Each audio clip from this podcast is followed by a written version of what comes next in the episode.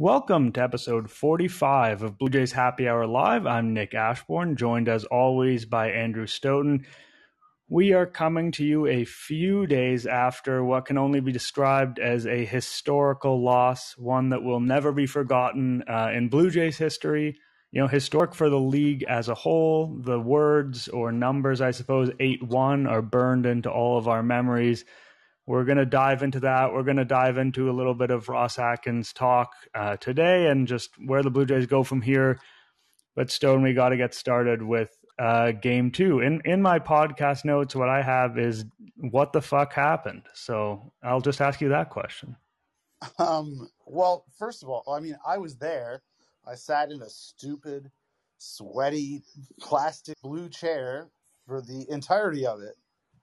Um, and I'm still not entirely sure what happened. Like it was, uh, it was, uh, it was an extraordinarily miserable experience. Like like which I cannot compare to like literally anything that I've ever gone through in my life. I mean, you know, relative to sports, obviously. Like let's not blow it out of proportion, but uh yeah, I, I wrote I wrote that I mean if you like you could run that game from eight one Blue Jays to the end a thousand times and the Mariners may never won, win once.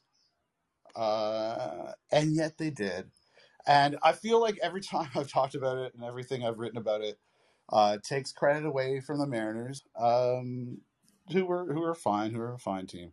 Uh, but that's because the Blue Jays just beat themselves and and and did somehow everything wrong at every critical juncture, which is kind of like the worst fear that everybody had about this team all year because they just didn't feel like they had that kind of, you know, had it had it in them to be a champion or whatever, you know.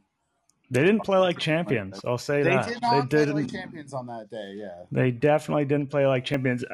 There's two things, right? The first thing is exactly what you said.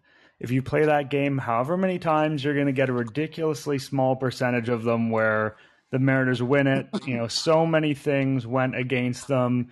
So many weird things that you know came to the fore, like that catch, right? really a couple feet one way and it's a pretty easy catch for Springer, a couple feet the other way. The infielders get it.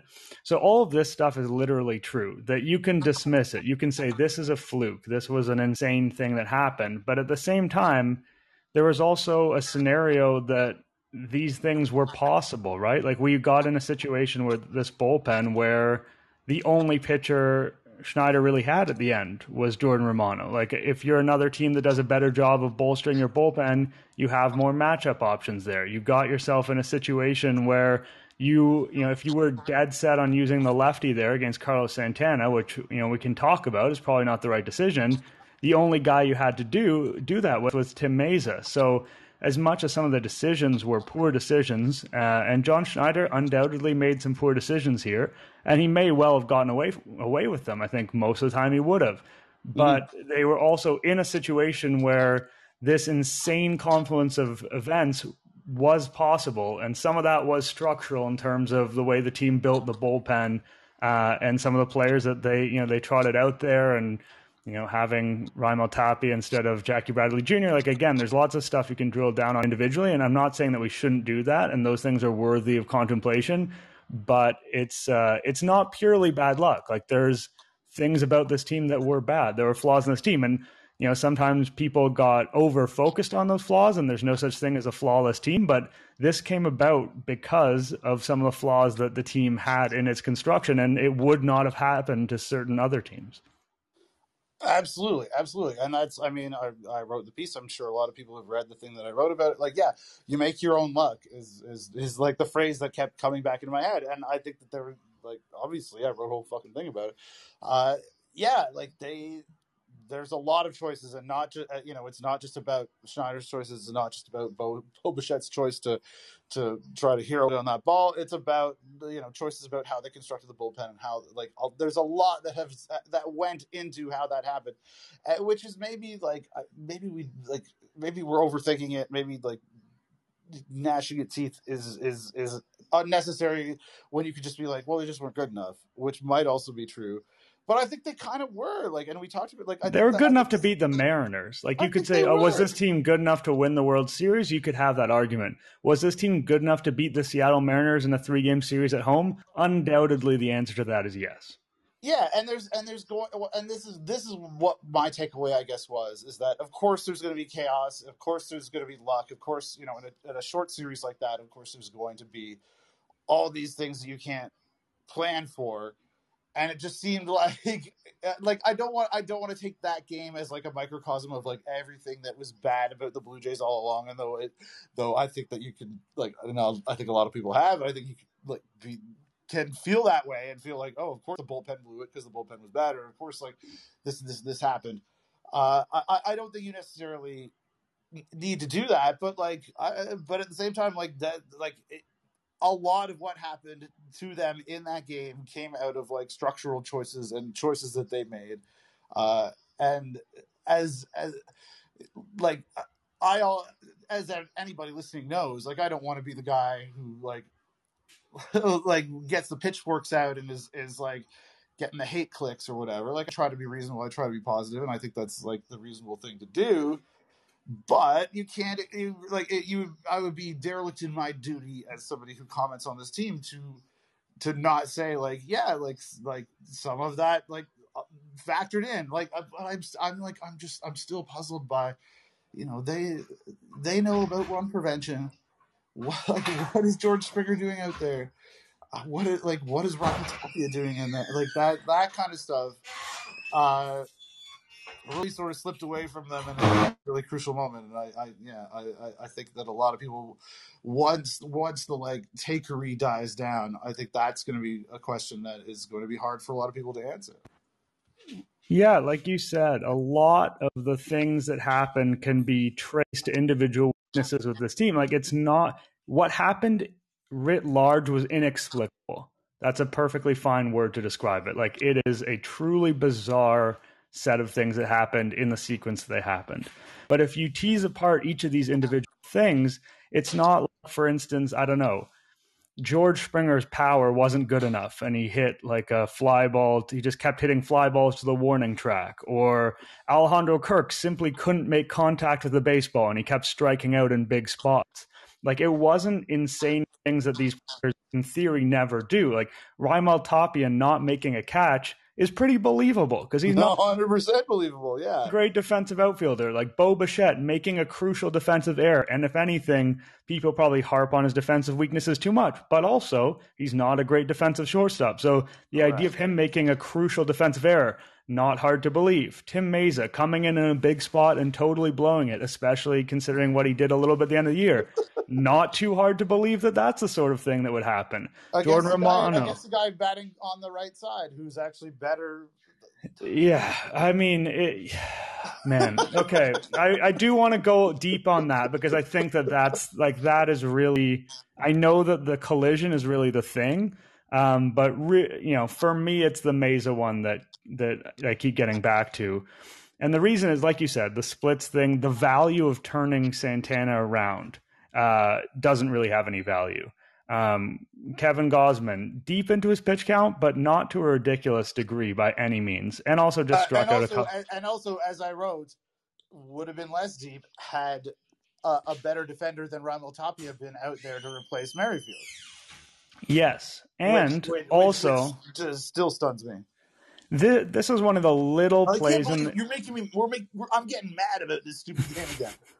I'm sorry. Let, I will say that one of the inexplicable things that did happen in this game that I think played an outsized role in the outcome that no one is talking about, and you could you could claim that I'm overthinking here, but in the first inning when Santiago Espinal boots that first ground ball, and that's fine. Espinal is a great fielder.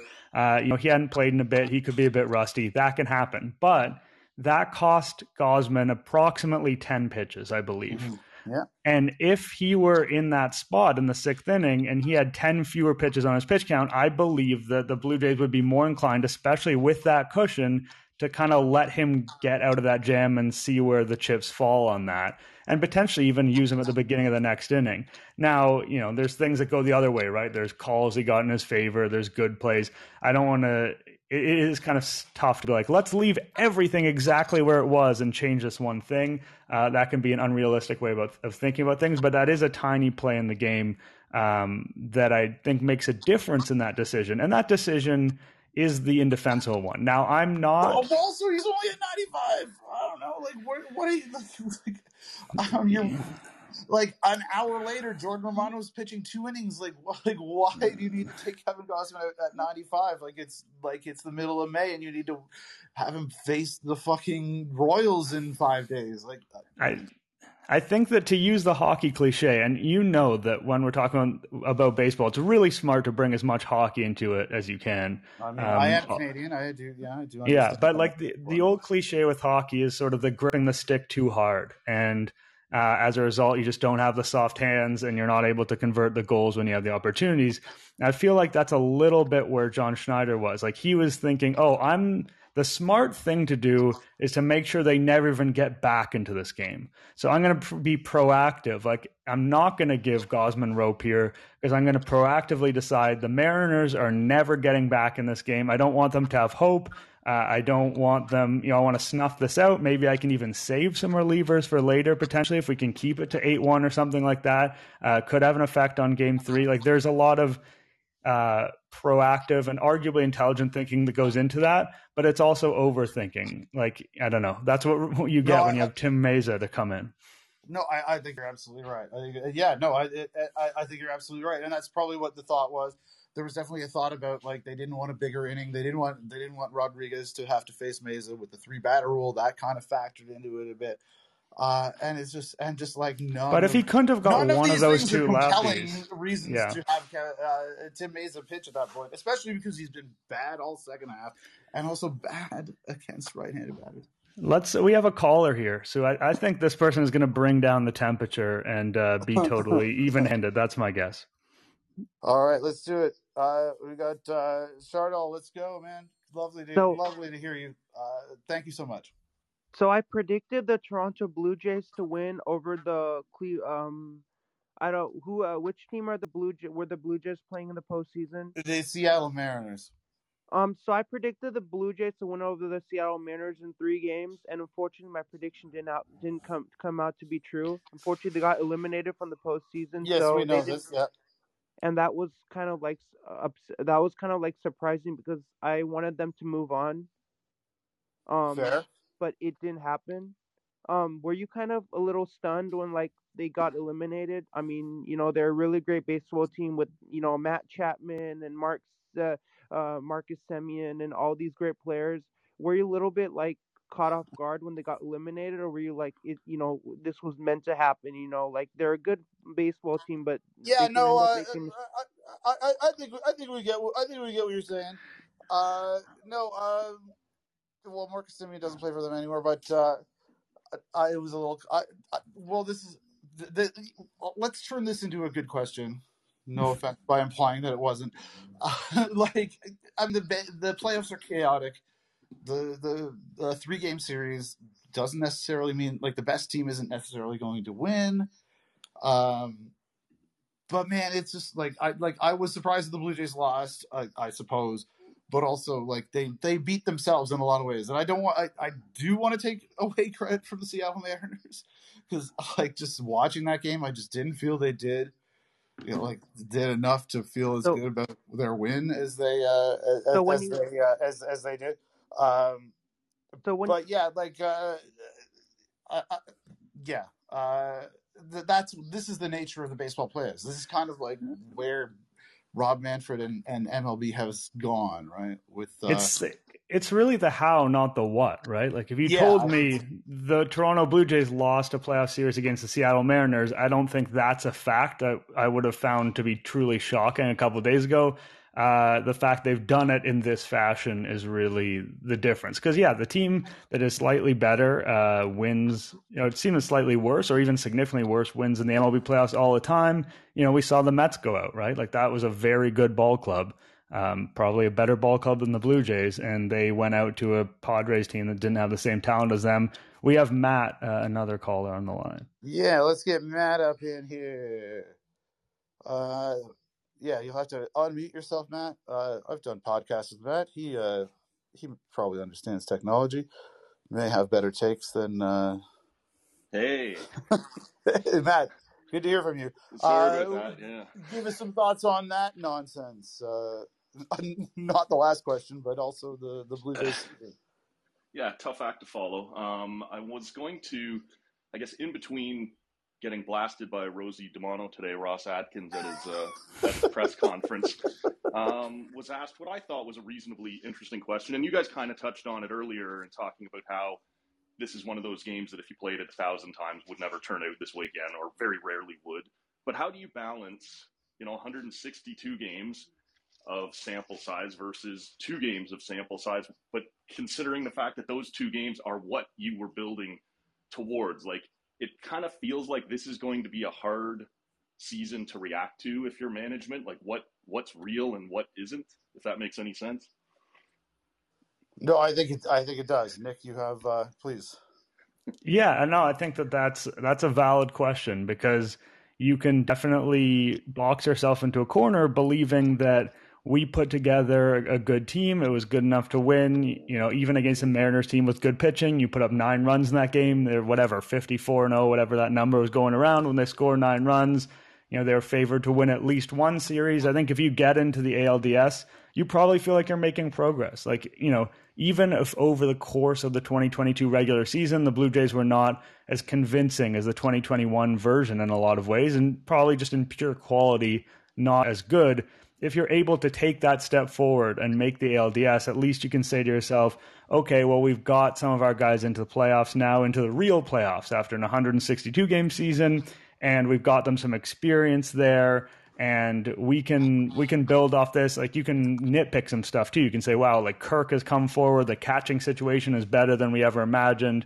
You know, we you know Alek Manoah is really that guy and we believe that Vladdy will bounce back and be a little bit better next year. And we're interested in what Bo did at the end of last season. Like, if they had had a little bit more playoff success, you could really put yourself in a place where you believe that the team is just moving in the right direction, arguably a little bit slowly, but is heading in the right direction. And now, I don't think that that's a spin that you can reasonably have. I think you the the spin at this point is that they kind of stalled out this year. Like they didn't necessarily take a step back, but they didn't take a step forward and we're going to get into it a little bit later in this podcast, but they have some pretty significant challenges in shoring up this team, in particular the pitching staff, in the offseason ahead, and they don't necessarily have a ton of resources to throw at it.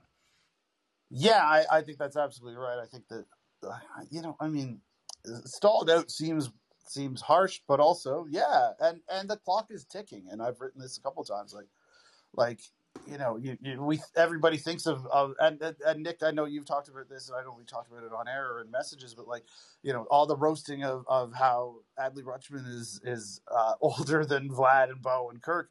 It's like, yeah, but his service time, like he's going to be in Baltimore for, you know, he just came up this year. He's going to be there forever, and the clock is ticking on Vlad and Bo, and less so Kirk. But like, you know, the like the the Jays are in that spot where this is why this offseason is, is really fascinating, I think, because one, they kind of built in like a lot of money is going to be on the books for this year. They thought they were going to be probably better than they are. They thought Jose Berrios was going to be better than he is, uh, and like, and and like, and the clock the clock is ticking. Like this is a you know this is a golden generation. I think as I as I wrote in a thing, and like and it and it is, and it's like how like we're we're not in the worry zone yet, but if we're having a similar conversation in a year, like you know, this can't be a, a like you. The Bo Bichette talks about lessons. You, it can't be that stepping stone. I don't think it can't. It, like it needs to. It needs to go farther next year. It needs to get better. And they've kind of painted themselves in the corner a little bit financially.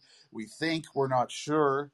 Uh, hopefully not. But like, like, how do you get? How do you get better?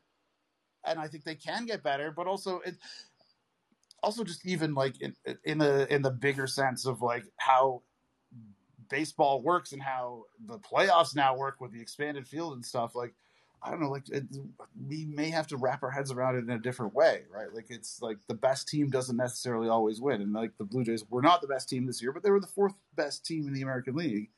Well, that's pretty good, especially when you have Vlad and Bo having kind of down years, Berrios having the year that he did. you spent on you know I mean every team is going to get better next year. The Jays can't really just spin their wheels, but also it is a it, it's a good start, and I, I I just I wonder if we're approaching a point where. Uh, just getting into the playoffs and like rolling the dice is is like the goal for a lot of front offices, and I don't know that that's the kind of baseball I want to watch. Uh, and I don't know that that's how I I do know that that's how fans don't like how fans think about it, right? Like I don't think people think about it that way.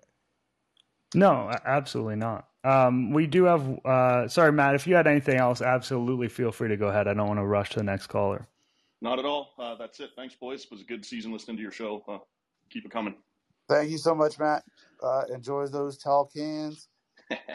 oh, before before we get to the next caller, which is Jay, we have a little bit in the chat. I'd like to address the chat uh, longtime friend of the show, Doctor Internet. I have the same question as first caller. What team did the Blue Jays face in the postseason? And another friend, Zoobs, uh, agrees with the doc and wants to know. My answer to that would be, you know, we don't have PhDs here. We don't we don't have the ability to answer questions that complicated necessarily, and uh, you know, we're we're experts, but our expertise only goes so far. So we're gonna we're gonna have Jay here. Hey, just uh, kind of curious what your thoughts are. Um, we saw kind of how the up the middle defense let us down in game two. What do you think the chances are that the Jays kind of make some moves and shift maybe Springer to right or Bichette to second? I, I think that's a great question. I think that, yeah, I don't know if they're ready to grapple with it. Uh, but I think that's a question they should be ready, like thinking about. And it's hard to read what they think, obviously, but yeah, I mean, I think anybody looking at this team on paper is like George Springer should be in right, Bo Bichette should be at second. Yeah, I think that's fair. The other thing, I mean, there's you know, there's sort of the soft human element, for lack of a better term, yeah. with that. Like Bichette sees himself as a shortstop, undoubtedly. I think they kind of missed the bus on this, to be honest. Like if they had brought in Lindor when he was available, well, for they instance, had Marcus, they had Marcus Semien last year, which was maybe the opportunity to do that. Maybe yeah, I don't know. I you're you're right because Semien was a, a, solid defensive shortstop, but I just feel like someone like Lindor had maybe more kind of defensive cachet. I don't maybe that's not accurate, but someone who kind of everyone around the league acknowledges like this guy is an insane defensive shortstop. He's so good, therefore you kind of have to do it. And when it's more of a this would you know maybe save us five runs over the course of the season, but we're gonna you know, Bo Bichette's going to have real problems with that. It's a tricky, it's tricky waters to wade into. I think you really do have to bring in a shortstop with cachet to do that. And I'm not sure, even though Santiago Espinal may well be a better defensive shortstop than Bo, I'm not sure that that's something they'd be willing to do with him. I think it would be ha- someone from the outside, and I'm not sure who that would be. I think they, you know, a lot of the shortstops came and went. Like there's a moment there where there was a lot of great shortstops available, and the Blue Jays opted not to go in for any of them. Uh, and now they're in a little bit of a difficult position that way. Springer is is a little bit easier. I think you know Springer's getting getting older. Seems like he's getting older pretty fast there. Uh, I don't want to rag on him too much because I thought you know he showed a lot of bravery going for that play, and it's really sucks the injuries he sustained. But saying to Springer, you know, we want to keep you healthy. We think your bat is so valuable. Uh, we know you can be good in center, but we just think in right you'll be a little bit safer. I don't think that's too hard a conversation to have. You got to find yourself a center fielder at that point, which is a difficult thing to do. Yes. But I, but I think that I, I don't know when you talk to Springer about the length of this contract, that was probably discussed at some point. Like you know, maybe a little bit later on, maybe it wasn't, but I don't know. It was always sort of implied. So that's something that should absolutely happen. Um, and I would like to see that happen as soon as next year. But you, you really got to find a center fielder, and that hasn't been easy for them to do in recent seasons. No, I, I, think that's absolutely right. I mean, I think that like Springer was playing right field more for the Astros before he came here than he has been here. Uh, with, like, uh, and, and, you know, it, it's it's less about him and more about like, what are you gonna play Randall Grichuk in center field every day? You're gonna play Tapia? You're gonna play Jackie Bradley Jr.? Like, no, Springer is the best option.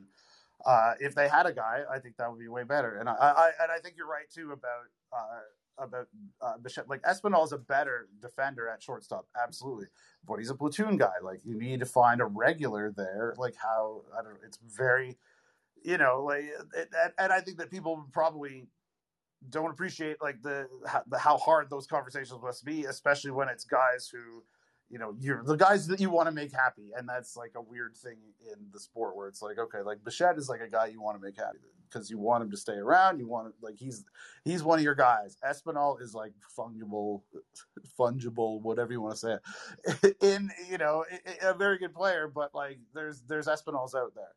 There's like platoon shortstops, good glove out there, and and he had an all star season. I don't want to uh, denigrate him, but uh, yeah, like Bichette's like a guy, a core piece, and a guy who you want to be thinking about extending, and we, we may talk about that uh, eventually as well. But like, yeah, I like, you know, on paper, if all this was easy, and it should be, but like, yeah, Springer right field, Bichette second base. I think, I mean, and, and add like a great defensive, like, like watching J.P. Crawford out there for uh, for a couple days. He's pretty good defensive shortstop, uh, and uh, like I it, that that would it would behoove them. It would be good for them to uh, to think about that and find a path to do that. But it is, I think, easier said than done, as you say.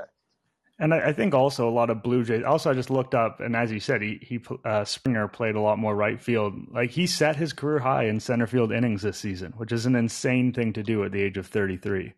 Especially um, when you're George Springer. God love him, love him, but that's insane. Yeah, um, yeah, and then on on Bichette, yeah, it's something that I think it's even harder than it looks on paper because this was part of the Bo Bichette story. It's the the fact that he always believed he was a shortstop, and people said, "Oh, he's probably a second baseman, third baseman, whatever." And he fought through that perception, and he was able to quote unquote become a shortstop or stick at shortstop or however you want to put that. And he sort of there, yeah yeah, so I, it, it gets really tricky to sort of walk that back and be like, "Hey, Bo, remember when we drafted you in part because we said we'd always wanted you to be yourself and you know leave your weird swing the way it is, and we've always believed in you since day one. That thing that you've been working your whole career to prove people wrong about, we actually think those people are right, um, and therefore move off shortstop, please. Again, I'm not saying that's something that shouldn't or couldn't be pursued, but it is very difficult. Also for Blue Jays fans." There's also this memory of you know we talked about before a couple episodes ago about Jose Reyes and them moving Reyes away and you know they had that shortstop who was good offensively but not defensively and then they finally locked it in with Tulowitzki and it, it seemed to change a lot even though Tulowitzki was never himself offensively with the Blue Jays. And it's hard to shake those powerful examples even if they might be you know it's not necessarily a template that you can easily follow or it's the exact right answer to the question. But a lot of people who are going to be in this call, listening to this podcast, and are fans of the Blue Jays just have this very visceral example of replace the guy who doesn't do shortstop great with a great shortstop, and suddenly the team takes off. Uh, accurate, absolutely true. I think it is difficult without that guy there. And you know, if Espinal had kind of continued on the season that he'd had, maybe we could have that that uh, you know, I don't know, Manny Lee played short, played second base until Fernandez left or whatever. Uh, but also, yeah, I, I, I, go back to the fact that, like, I think that maybe the ship sailed when uh, they didn't move him for Semien, which I understand why they did it, and I understand why it's going to be a tough conversation, and I understand why fans are like, well, what do you mean it's fucking tough conversation? Just tell him he's playing second base. He's not. He's not going to do it. Um, but uh, like that would, yeah, I don't know. It, it does make it difficult, and I think it does also feed into like how people are like trying to run, not trying to run Bo out of town, but are like maybe that's a guy you trade, maybe that's like the kind of big piece that you move, and uh, and it, and it's it's difficult. It's difficult, and also especially because yeah, I've fallen into the trap of like, uh, like the like the Jose Reyes thing I defended him because you know it, he the package works, right? Like you know, if you are an advanced stats guy or a stats person, or you know, you look at that kind of stuff, it's like okay, yes, the defense leaves you wanting, and I think he wasn't as good this year uh, as as uh, he didn't take the step forward. Like he took a bit of a step forward last year and didn't do it this year. Uh, but also with the bat and that it kind of works. Uh, but it just it it does leave you wanting, and also like honestly, like I like there's a lot of people who, who are down on Bo's defense for completely understandable reasons. Uh, and I looked at I I just I, I just like uh, a cursory look at like outs above average uh, shortstops on teams that played in the World Series going back like 10 years because I'm like, oh, man, some of them might have had a guy that kind of had that shape. Not a lot. Like, I think like Seager didn't, the, the Seager had a bad year in 2019 and then they went to the World Series in 2020.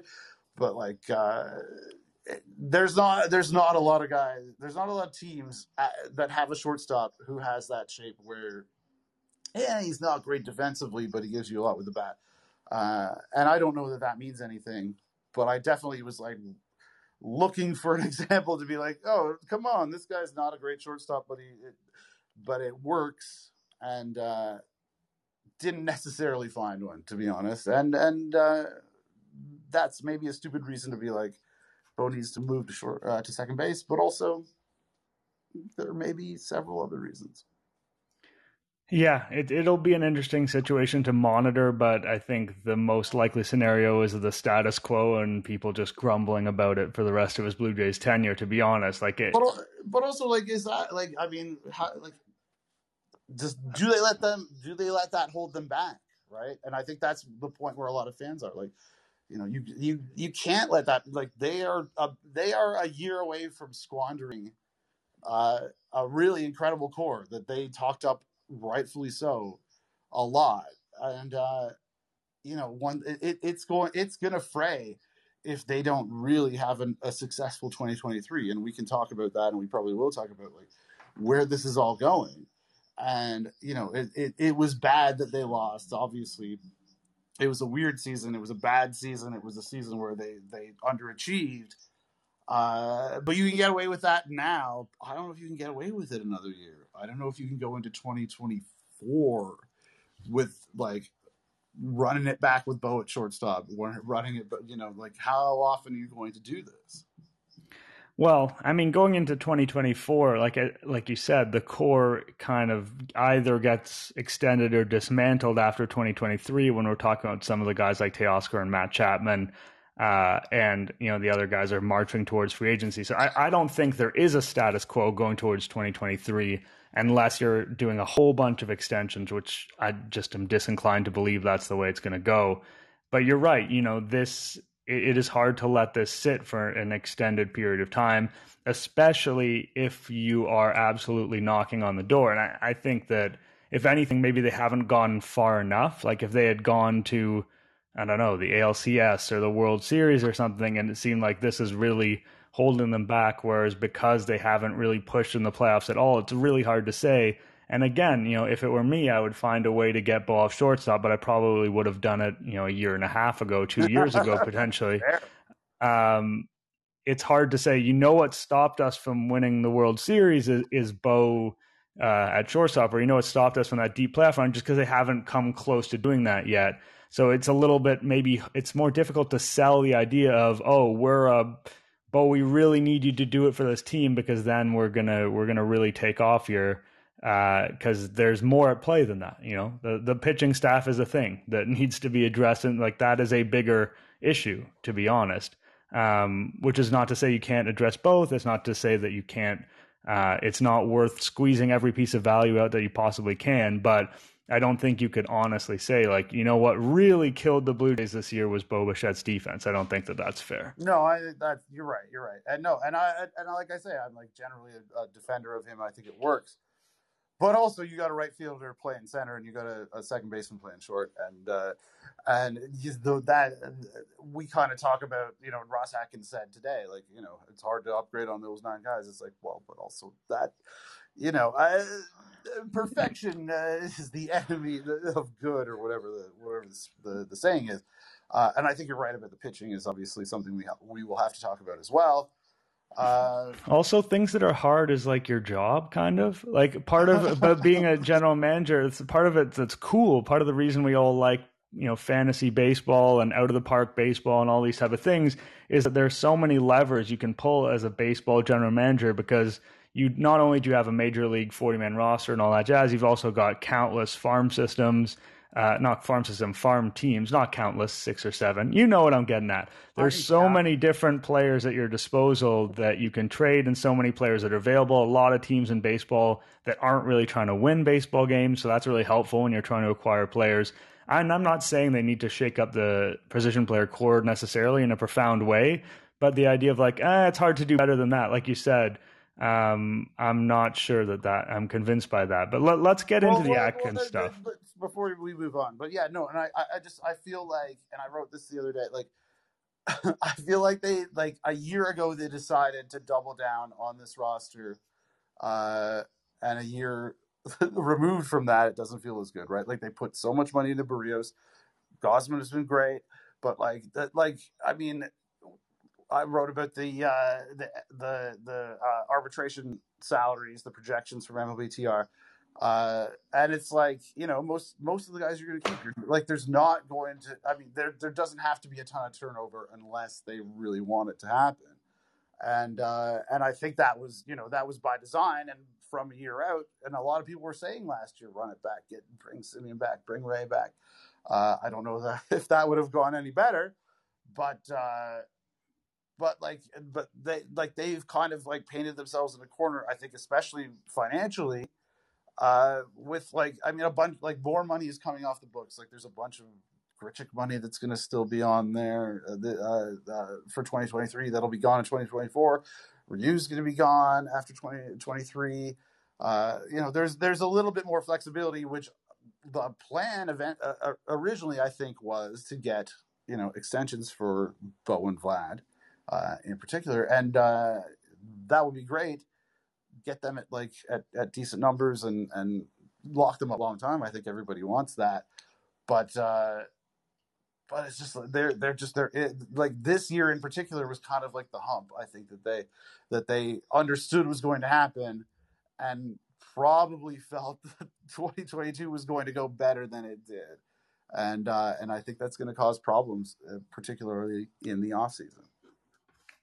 Yeah, I mean, there's so many players that they had on cheap contracts, and those, like you said, the financial crunch is coming. Those guys are no longer cheap uh, and they're never gonna they're never gonna be cheap again. Like you're never gonna pay nothing for Vladdy in the future. I mean, they paid him a little bit this year, but not compared to his market rate. And the issue is that they had the ability to sign these big contracts that they signed in part because those guys didn't cost anything. So it's like, okay, here's our payroll. Vladdy and Bo aren't costing anything, and therefore we can sign these other guys. But instead of signing either, using that money to sign guys who are expensive on short term deals. They did it with Semien and Ray, uh, more so Semien. So that was one good example of it. It's like, let's eat this money for now that we have it, but not kind of bog down the future. Generally speaking, they signed big, long contracts. So now we're approaching the time when Bo and Vlad aren't cheap anymore. And, you know, Kirk and Manoah are going to get there eventually. Oh, that's kind of like a different issue that they still have these contracts on the books. Like Ryu's coming off, but no one else is coming off the book. So you this time, like you said, 2021, 2022, these were the times where it's like, wow, we have the opportunity to really supplement veterans in with this great young core. And the core may be young, but it's no longer young in effect from a contract standpoint and all these contracts have been added and there's not going to be a lot of wiggle room. And it sort of reminds you a little bit of what happened with the Red Sox a few years ago where they had all these great players and it's like wow this is exciting. We have great players. We're going to retain everybody. But the moment they did that then they were locked into everything and there was not a lot of maneuvering that could be done. And as much as people hated discussion of payroll flexibility in the few, in the years in the past and the way that they seem to fetishize that well, you could use a little bit of payroll flexibility in the next couple years. Oh, absolutely. And I, I mean, can't blame any. I mean, you know, Rogers owns the team. Like, obviously, everybody knows they could pay more. Uh, the San Diego Padres have like a $230 million payroll. Uh, the Blue Jays could easily do that. But in the, the way that they have to operate, that's just not how it is. And it, uh, yeah, it, it's it, it's good. It's getting a little bit tight, and and I think a comment that Ross Atkins made today about Ross Stripling, uh, who he just kind of like maybe not thinking about it, but just kind of just like, yeah, there's going to be an opening uh, where Stripling was kind of, like kind of betrayed what they actually think about the Stripling situation, which is that he's probably not going to be back, uh, which sucks because he's been great, and I think that you know obviously there's lots of reasons to want to keep Ross Stripling. Probably, you know, lots of reasons to be wary of him. But uh, but that creates a big hole in the rotation, and they see he seemed he seemed okay with that, or at least resigned to the fact that they're going to have to deal with it in a uh, in a in a way that doesn't involve paying Ross Stripling, you know, what his market value is. Yeah, obviously, with the opening with Strip, we're going to look to fulfill that role as well. That was the quote.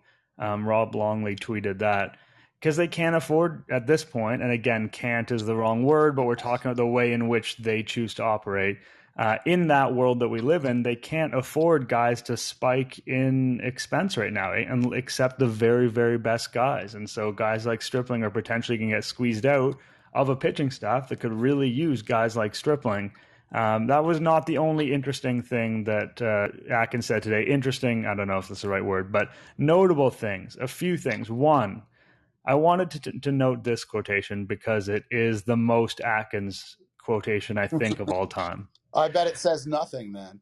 You wow, you're a prophet. Uh, obviously, we're not happy with the end result. I'm not unaware of how difficult that was for our fan base. Just I don't know. Again, like it's nitpicky stuff. It's I don't think Atkins is a bad guy or that he doesn't understand or anything. But it's when you phrase things like that people put a premium on relatability in terms of their content in general. Um, I think that they like to see themselves in the thing, you know, they're heroes. I don't think Atkins is anyone's hero necessarily, but sometimes the, the players are, you know what I mean? The team is something they're investing their soul in. And it doesn't feel like it's of them when you phrase things like that, where it just seems like you don't like the double negative. Yeah, it's a double negative. Basically, I'm just really angry at a double negative, I guess. But it it's just a classic example of them, yeah, them not really echoing the fans back to the fans, which I think in many cases is what the fans want. Um, so that's just a silly nitpicky thing. He sort of backed John Schneider, but not as much as he maybe w- could have. Like he said that you know Schneider did as good a job as you could imagine, essentially, but that decision was effectively still being made. I don't know about you. I don't know if I expected today was the day he was going to be like, I can now confirm he's no longer the interim manager, but. Leaving the door open in such an obvious manner when he has a way of not being obvious uh, did strike me as a little bit surprising. It was odd. It was a bit odd for sure. And I mean, I I suspect it's just like his. Uh, they want to do their due diligence, which is you know you hear that all the time, especially now that we're in this fucking off season because they didn't win that stupid fucking game. Uh, but like you know, I I'm sure I, it, it I would still be surprised if Schneider isn't the manager next year, but also uh, I like I don't I, I don't know like I I had a few I tweeted about it I had a few people like wondering like is it a money thing? Is it a like like what like you know are, are they I my thought was like are, are they just afraid to say it after like what what a fucking disaster Saturday was? Uh but I ultimately where I landed was you know it's it's probably just like due diligence but also it's like I don't know you had what do you like the there's not there's not a lot to do in september. Like you you had a lot of time to you know you're gonna have to do this at some point. Like like like how do you not have a better answer? Why are we talking about it right? Like the just the fact that we're even talking about it is like a failure of their communication which i think a lot of people get hung up on or, and and could could could take their communications better and could and could not you know not be worried about like oh they're communicating badly. But also um, yeah that, that that kind of stuff is a bit weird. Uh, i will say this about ross. Uh, and i don't think this is i'm not trying to i'm not trying to drag him but i think this is just this is just an anecdote that will that will help set the scene but he's like you know, I did Drunk Jays fans or whatever. I went, uh, I did uh, a podcast, or I don't even think I did a podcast. I like just, uh, he's just like, yeah, come, come chat in uh, in my office. Uh, so I went down and like uh, hung out with him for a bit. He's like, you want a beer? It was like eleven thirty. He's like, you want a beer? And I'm like, well, I mean, if you're offering, for sure. And it was at Keith's. It was in Alexander Keith's. So you know, now you're really setting that. If you know, you know. what, what a terrible, what a terrible offer that was. but no, I mean, I also, no offense to the fine people at Alexander Keith's, but that's macro brew bullshit. It's terrible. Um, but uh, but yeah, I that like I, I agree with you that I was surprised that like I wasn't surprised that he didn't say like, "Hey, here's John Schneider, here's a jersey." Uh, but it's still it's just weird. It's weird that we're talking about it. It's weird that he made that a talking point. I don't know that they care that we're talking about it, but I kind of suspect they do. I think that was the reason he asked me into his office was to be like, hey. Um, mm. so I don't know. It, it, it, was weird, but also I think he's probably as numb as everybody else to like life after watching that fucking horrible game on Saturday. I, I, think you're right in that it would have been a little bit weird to be like, you know, who's an amazing manager, John yeah. Schneider, and we're uh, we're all in on him. We signed him to a six year deal. Um, no, I, I, expect that he will be the manager longer term. That has been the most likely scenario for a long time now. One game should not totally color uh, how we feel about Schneider. Although I know there are some fans who kind of think that game is a fireable offense. I don't necessarily feel that way about him. I think it's going to be uh, not his best work, but not not his finest work by any means. um, yeah, there's there might be a due diligence, a PR component, but it, again, it's a PR that went a little bit sideways because it created this talking point that they probably didn't have much interest uh, in creating. But that, again, their communication has often had uh, effects on the public that they didn't necessarily predict or didn't necessarily want. Um, and this is another example. Yeah, they seem not great at predicting what their communication is going to, uh, the ripple effects of it.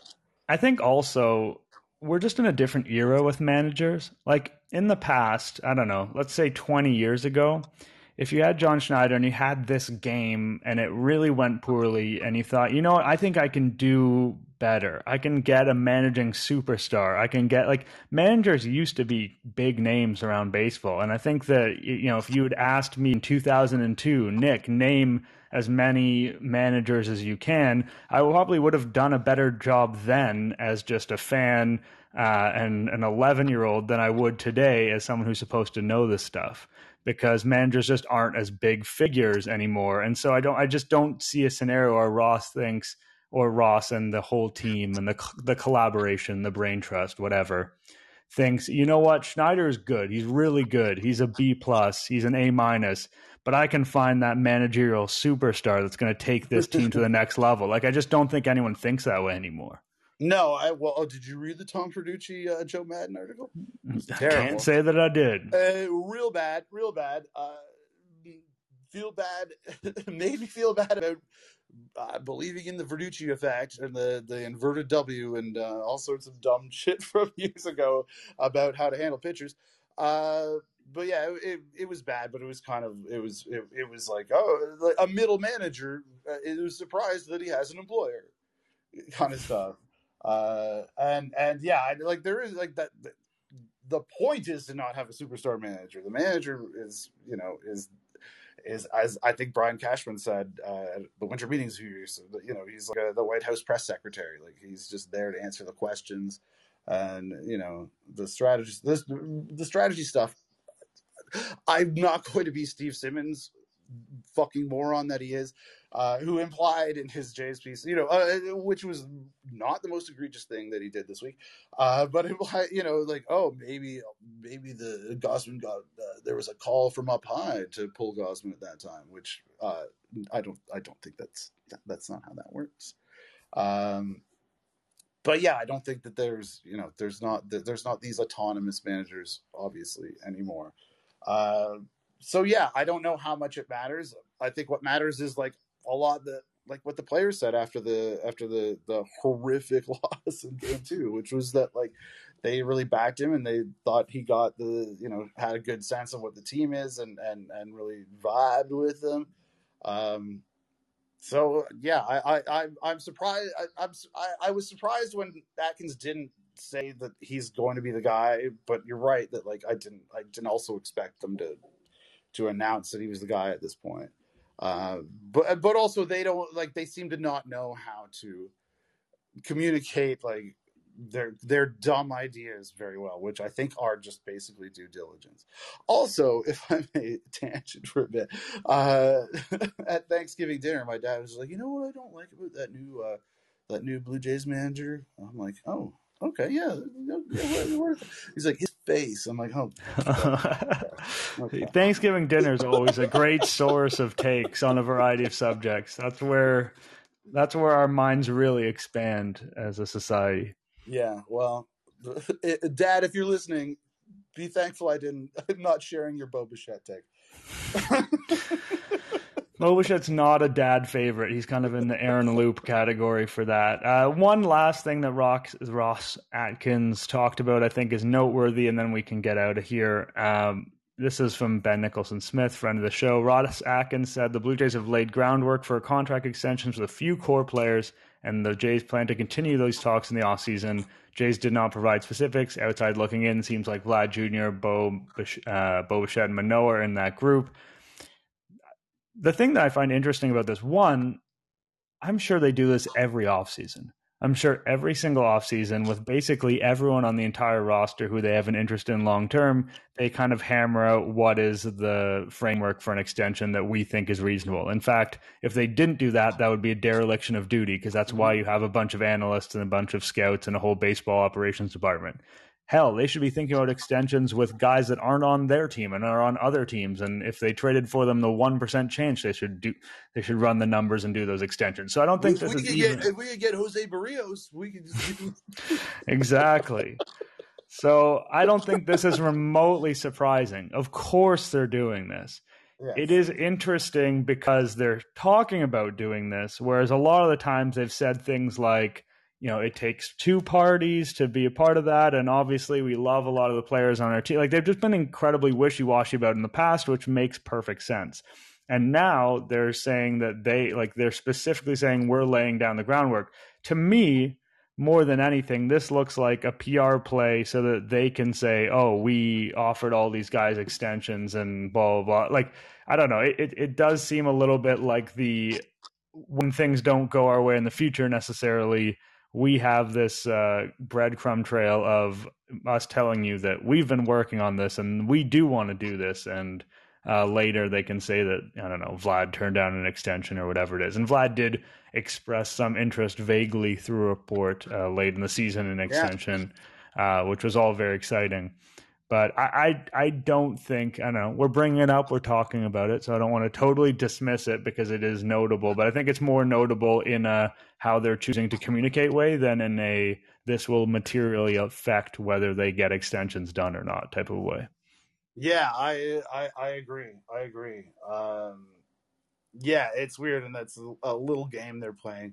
Whereas, and uh, you know, this is like low hanging fruit and easy to bring up, but like whereas uh, the Braves just keep like just signing their guys that they want to keep, um, which is which is fascinating because they did like Alex when he was here, uh, you know. Bautista got an extension. Edwin got, you know, like he, you know, he kind of zeroed in on guys, but it, but not in the same way, and not in the like, holy shit, what a Cadillac of an organization, except for you know the chop and the white flight and the whole fact that the Braves can go fuck themselves or part of the organization. Like, like, like they're they're uh, that's a really well run team from a guy who was here uh, and is doing things that like I don't think the Strider uh, extension is like particularly like it's not super team friendly. Like I think it was a very fair extension. I think like you know if the Jays gave Alek Manoah that extension, that would be great. You know, buy bought out a couple free agent years, but you kind of like uh, you uh, you're exchange you're you're you're guaranteeing money and just hoping he's not getting hurt and just uh, there there's there's some give and take on that. And uh, it, it's not the same as some of the other Braves uh, extensions where it's just that felt a little exploitative. Uh, but also uh, yeah it, it's it's weird to watch them be wishy-washy about this while you know a really well run organization where uh, somebody who used to be here is uh, is doing which may you know may backfire eventually, but is is is doing the thing that everyone here wants, like he did in the last years he was here. And uh, I mean, anybody who's listened to me or read anything I've read, you know, I'm not like a, oh, I thought Alex was great, but like I'm not. I, I have I've always tried to be very fair to Shapiro and Atkins, and I think that you know I think they're really good.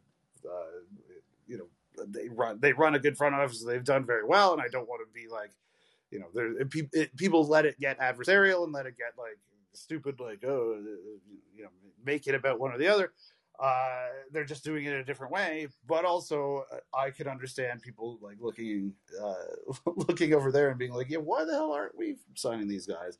Uh, and, and and it's very interesting. I don't I, I don't know what they're I don't know what they're doing, but also and also I'm scared uh, that they've tied up a lot of money in guys who uh, who didn't, you know, Berrios and Kikuchi. Like the Kikuchi money's not a ton, front loaded, whatever. But like this is, as we said earlier, as I said earlier, like like 2023 is like the kind of hump year they have to get over where then they get some flexibility back, but also the flexibility comes back in the fact that Gurriel and Ryu and, and Teoscar are off the books, but then other guys are getting expensive, so I don't even know how much flexibility back. But uh, yeah, I don't know. It is it is a it is a pivotal situation. It's a pivotal year. It's a pivotal winter for them. They're uh, you know I, I think it, the criticism is uh, easy at this point and sometimes misguided, but also very fascinated to see what the fuck happens this winter. Yeah, there is, you know, la- I think last winter because of the Semien and Ray issue, and we knew that they were going to spend a bit of money, and were they going to spend that money on kind of their own guys, or are they going to go and get replacements, which they ultimately end up doing, and I think that worked out well. I think you'd rather have Gausman than Ray at this point, and I think Chapman has been really good for them. and You'd rather have Chapman and the absence of the prospects than have you know Semien on his deal. Like imagine the the lack of flexibility you'd have at that point. Um, at the same time, this offseason may be even more essential, especially if some of this extension stuff ultimately gets done, because it's been a long time. We have talked about this for quite literally years. And whether it's Bo or Vladdy, or whether it's someone in the Teoscar Chapman little bracket there, or even Manoah in that Strider mold, like they haven't been able to do it really, except with the only exception being Berrios, which is not off to a roaring start by any means. Um, you're inclined to believe that they're going to take a swing here because you know it is, you know, Vladdy's getting close, and those other two guys are just 2023.